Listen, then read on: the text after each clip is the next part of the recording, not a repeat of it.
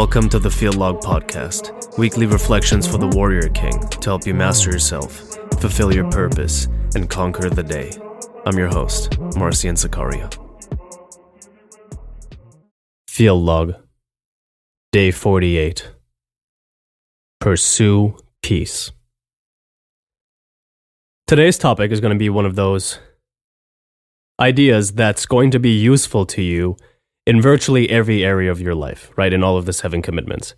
And we're going to touch on most of those in as far as it's relevant. And of course, you know, when we're talking about the spiritual stuff, I'll give you the disclaimer ahead of time. This time, I'm not a priest, not a theologian. Check anything I say with your spiritual father. But then we're also going to get into some of the practical concerns around pursuing peace, right? Today's topic is pursuing peace. What does it mean to pursue peace? How does it look? When is it appropriate? Why should you do it? Right? And things like that. So, pursuing peace, right? It's right there in the name. When you're confronted with a situation, right? Some sort of conflict.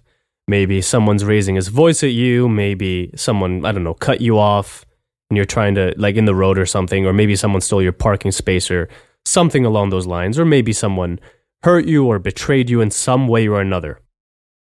That's the time in your life when you have to consider do I retaliate or do I pursue peace? And I've talked about some of the considerations before on how you decide when is violence appropriate and when it, when is it not, right? And there's an episode you can listen to on that called On Violence, which is going to give you some of the same ideas that we'll be talking about today.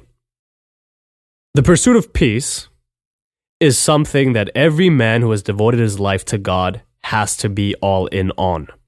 Right? You cannot be a disciple of the Lord if you don't pursue peace.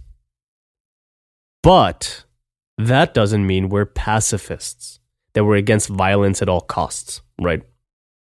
So let's say we take the example from earlier. You're driving down the highway and someone cuts you off. Right? Some people have road rage. I thankfully, for some reason I can't understand, because I used to be a very hot blooded person. And even then, I never had much road rage. And I think it comes down to this natural understanding, in this specific situation at least, that there is no point in trying to aggravate someone, in trying to make a situation worse if it's already passed and it's likely not going to repeat itself. So, in this case, for example, you can think about it like this if you're driving in your car and someone cuts you off, that's it. That's all that happened, right? The reason you get upset is because physiologically your brain interprets that as a threat, right? Someone did something to you that you found unjust, right? That person could have hit me, right? That's a lot of times that's the excuse you hear for road rage. That person could have hurt somebody. Could have, being the key word. Nothing has happened. And by honking your horn, you're not going to improve the situation at all. Nothing's going to happen. You know, some people will argue that, oh, maybe it'll teach them a lesson. It won't. Right? When people are honked at, you know this good and well. You always think the other person's an idiot and you did nothing wrong. Or you're like, oh, I'm sorry, I'm just in a hurry. Nothing's going to change. So, in a situation like that, you should pursue peace. Just practically speaking, and for your own peace of mind as well, right? For the character of your soul. There is no benefit in getting riled up. But if you take another example, say someone is raising his voice at you, you know, getting very aggravated, you could respond indignantly, right? You could respond with, How dare you raise your voice at me and this and that, and escalate the situation. Or you could maintain a calm exterior, preferably even a calm interior. And we just did an episode on this as well, right? A couple of days ago. Stay calm and de escalate the situation. Right? You could pursue peace in that way. Or let's say you had a falling out with your sister or brother or mom or uncle. You could go out of your way and reach out and say, listen, I know we had a fight. I know we argued. Some things were said. I want you to know that I'm sorry for any way that I hurt you and offended you. If anything, is there any way we can make peace? Right? Brokering peace. You could even pursue peace between two people. Maybe two of your close friends had a falling out or something, or they had an argument, right? You're down at the bar, you're having a couple of drinks. One of them said something as a joke, the other one was offended, right? Neither one feels like it's his fault. You know, he needs to let it go and he needs to, you know, watch what he says, whatever. You could say, guys, listen, you've been friends for five years. You cannot let your friendship end over some drunken comment. You need to apologize to him. You need to apologize to him. You're pursuing peace in your friend group. Right? And as I'm starting to paint the picture, before I even get into the argument of why you should do this, you can already start to get a, a sense, a feel for why this might be the right approach. Right? This is what a leader does. A leader breeds harmony. A leader breeds community.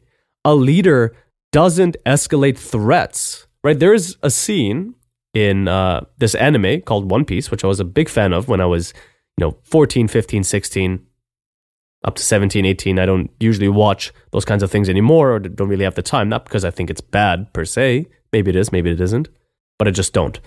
But there's a scene in, I think it's episode one or two, where the main character, Luffy, is still a little boy, right? Eight or nine years old. And a pirate comes into town. And I forget what his name is, but he's got the red hair and the, I think, the scar on his face. And they're at a bar and for some reason, Luffy, the kid, the eight year old, is at the bar as well. And something happens. I don't remember exactly what. But basically, the red-headed pirate, the captain of his own ship, gets into an argument or someone else tries to pick a fight with him. And he doesn't respond. He doesn't escalate. The guy ends up dumping a drink on him and like punching him or something. And he doesn't hit back. Right? This man has an army. He has a whole pirate crew with him. And he doesn't hit back. And then Luffy at the end goes, Why didn't you, you know, lay this guy out? Like, what's going on here? Why aren't you defending yourself? But the captain realizes, and I really wish I remembered his name, but he realizes that if I just let this guy, you know, like be all big and macho for a second and dump a drink on me and disrespect me even, he'll walk away. He'll feel superior. Nothing's going to break. Nothing's going to happen. I'm going to de escalate the situation, even if I have to take a little bit of disrespect and embarrassment. Right? He's that centered in his core that he can do that as a man. And that, gentlemen, is real masculinity right there. Right? Real men do broker peace. Real men don't want violence because they've seen violence. It is awful. Violence is terrible. It is an ugly thing. Sometimes necessary, of course, but you seek to avoid it, right? You think rationally about these things. You say, I could fight back. I could lay this guy out. I could do this and that and cause a big commotion, or I could let it go, take some disrespect, and move on. Right? You can start to see that this is how a mature man, a man of power, responds, right? That's what it means to turn the other cheek. I said that in the violence episode as well. Is turning the other cheek comes from a place of strength. I could retaliate. I will choose not to right? If someone's beating you up and you have no say in the matter, right? You can't even fight back. That's not turning the other cheek. That's just weakness, which again isn't bad for everyone. It is bad for someone living the warrior king life, though. You should be strong in every way conceivable. So that's what pursuing peace looks like. And we're already starting to get into some of the discussion around why you should do this. And it's it's practical. It is really there is a certain result you're after as a leader in your community, as a leader in your family, you want the well being and safety of those in your care, period. Right? That should be the, the new headline for this whole podcast, right? Field log, colon, seeking the flourishing and the well being of those in your care. That's the whole idea, right? That's the whole reason we do this. And of course, you need to take care of your own well being as well, but you know, maybe taking a punch isn't that big a deal to you. Maybe you grew up scrapping. Maybe having a drink dumped on you, like, no big deal. This shirt's cheap. I don't mind. But, you know, maybe sometimes it's not. And then you have to respond accordingly, of course. But that's the whole point. That's why we do things, is to protect those in our care, to provide for the well being and the welfare of all of those over whom we have some sort of authority or leadership or power or influence or something, to be a good steward of those people. And many times, the way you do that is say, listen, okay, I can look at this now and I can see that this person said some things to me. I unfortunately said some things to this person, but there's bad blood here, right? Which is spiritually bad, first of all, no forgiveness. but it's also practically bad because it's putting tension and strain on everybody. So I can be the bigger man and seek this person out and, you know, try to make up. Right? Um, as I'm recording this right now, it's a Friday. And two days from now is the last Sunday before Lent, I think, officially starts. And one of the services we're going to serve this Sunday is called Forgiveness Vespers, right? This is a very, very beautiful, very fascinating service where every single person in the church does a full prostration, and you now know what those are, right? Does a full prostration before everyone else and says, Forgive me. And then the person responds with, God forgives and I forgive. So spiritually, we're called to pursue peace in any way that we can, right? If we need to take embarrassment on ourselves, if we need to take disrespect, if we need to forget past wrongs, those are all par for the course if you love God, right? But practically also, if you pursue peace, people will like you more. And as I've said before, a leader lives and dies by public perception. It is it's a reality, right? And you should never fake it. But you should become that truly. You should become a person who pursues peace because, among other reasons, people will see that in you and say, he's such a good person. He has a kind heart. I want to follow his leadership. I want to take advice. You could inspire other people to become more peaceful, right? You can motivate them to, to do the same thing. And you might be able to avert a disaster. Maybe things are getting very heated between you and someone else or between two other people. You can pursue peace in that situation and de escalate things and provide for the well being of other people that way. Right? When you pursue peace in that way, you're essentially mimicking Christ, which is what all Christians are called to do, of course. So when Christ was being beaten, for example, before his crucifixion, unjustly, of course, he just let them do it. He's God. He can walk on water. He can calm the raging storm. He can heal the blind. He can heal the leper. He can snap his finger and those people would have disappeared or been turned into frogs or whatever he wants. He's God, he's all powerful. But he knew that for the best outcome, this had to happen to fulfill the prophecies and to take the suffering and the sin of the world upon himself. He had to do this. And sometimes you will be called to respond in the same way as a leader. Is that in pursuing a reduction of harm, you might have to take things upon yourself right? And that can be a very hard pill to swallow. I know that. The ego can be very powerful. I always talk about the ego. And even in me, it bubbles up all the time. Right? You don't you don't beat this in one lifetime. Right? Just the other day somebody said something and my ego started to flare up and I was like, "Oh, you know, I've been telling you to do that forever and now you're presenting it as some sort of new information." Right? I got very indignant about the whole thing in my head thankfully, I was able to identify that and say, mm, this is not how I want to feel. This is not how I want to think. This is not me thinking this. This is being whispered into my ear and I don't appreciate it. So I will not act on this. I will not say anything. I will not let it show. This is bad in me, has nothing to do with this person. So there's already a tendency in us to maybe seek violence, right? Especially if you have the hunger, as we talked about in the episode yesterday, right? brokering peace is such a calm, you know, meek posture that might feel very unnatural to you at first. Certainly did to me, right? Like, I used to have this thing where I didn't like apologizing when I didn't think I was wrong, right? As most people, I'm sure, feel that way. Let's say I'm having a conversation with somebody and we're getting into some sort of topic and it turns into a debate of some sorts and he, he's saying things, I'm saying things, we're going back and forth. And then all of a sudden, he's offended and I'm like, whoa, wait, why are you offended? I didn't say anything about you or your position. I'm or I'm merely attacking your position. And that's what a debate is, right? And that's happened to me, right? That's that's a real thing that happened. And you know, in my head, I might be thinking, I don't need to apologize. But thank God I did anyway. To make peace with this person. Right? And I'm not trying to, you know, tell the story to some, some sort in, in some way elevate myself or make myself look great because I have plenty of moments where I don't pursue peace and I might make snide remarks and things I'm not proud of. But we have to basically try to cultivate that, right? I'm using this as an example. Is that sometimes you might not want to apologize because you don't think you did anything wrong. But that's not what apologies are about. Sometimes, many times, I would say, probably most most of the time, you apologize because you did do something wrong, and that's very good. You should do that. You should take ownership of your actions. You should claim them. But sometimes you use an apology because you want to broker peace. It is more important to me as a man to be at peace with my neighbor, right? My priest asks me this every time I confess at the end Are you at peace with everyone around you? And thankfully, I can say yes.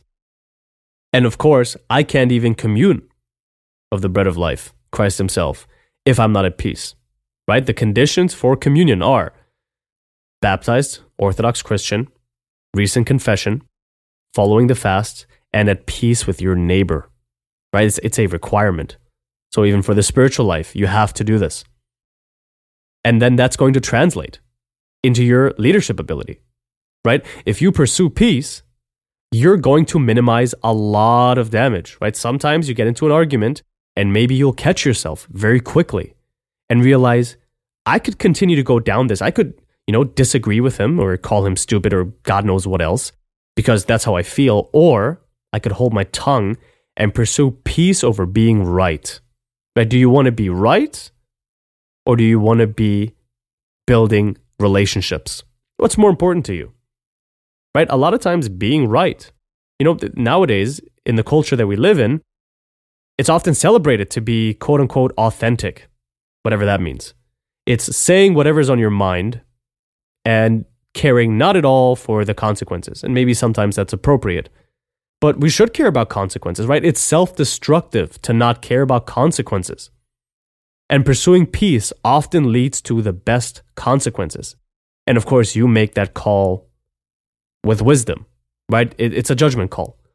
You have to decide when you're in a situation is this one of those times where I pursue peace? Or if I do, will it hurt my leadership ability? Or will it hurt me to some degree? It shouldn't. Or will it hurt the people who are in my care in ways that it shouldn't. Right? That's how you may have to make that call.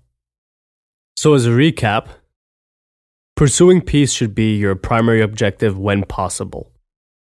Right? Any situation that you're in, if you have the ability to find a peaceful resolution, even if that requires, you know, letting go of your ego, especially then, of course, you should do that for your spiritual well being because it's going to improve your ability to lead people because they'll trust you more, because it's going to reduce damage, right? In most conceivable ways, this is going to be the way to go. And if you're maybe the kind of person right now who doesn't have the inclination to pursue peace, you have to cultivate that, right? And the best way I can think of doing that is, of course, make sure that your moods are stable, right? Physical things, neurotransmitters, we talk about this all the time.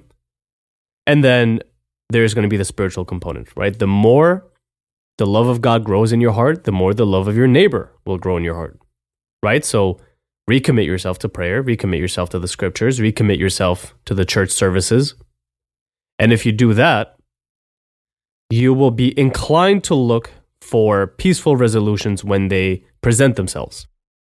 So think about that for a bit today, right? Do some introspection, as we usually do at the end of these field logs at some point today, you know, take some time, five ten minutes, it doesn't have to be long. Just think about am I generally the kind of person to start conflicts or end conflicts? Right? And it's probably going to be some of both. And maybe try to think of some examples, right? I can think back to times that I might have said things because I was angry and I was trying to make someone else angry, right? That's not the way it should be. But I can also think back and think of times where I allowed myself to look for a peaceful resolution to some sort of situation when maybe I didn't feel like doing that.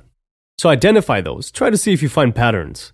And the next altercation you might get into, or the next time you're confronted with two people arguing of some sort, see if you can maybe step in, you know, exercise your leadership, if that's a position where you have leadership, and try to find a peaceful resolution. Or maybe there are people in your life right now that you've had a falling out with.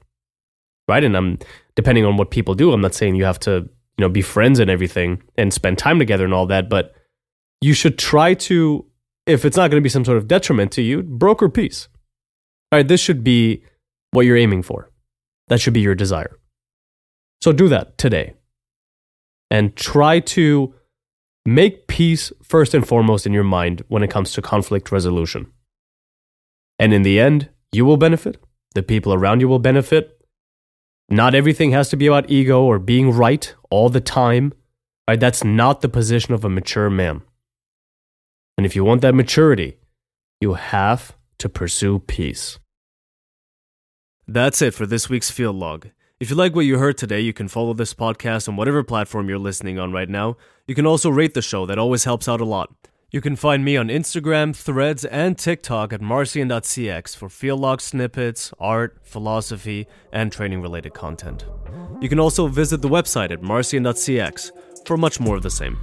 I'm still working on consolidating the Warrior King content into the Marcian.cx project. So check back at the website soon for the new and improved Warrior King training protocol, which is going to include supersets and my updated supplement recommendations. There's also a 2024 goal setting guide on the way, and of course, the Warrior King newsletter. If any of that sounds appealing to you, the links to everything are in the show notes below. It's all free, and as always, conquer the day.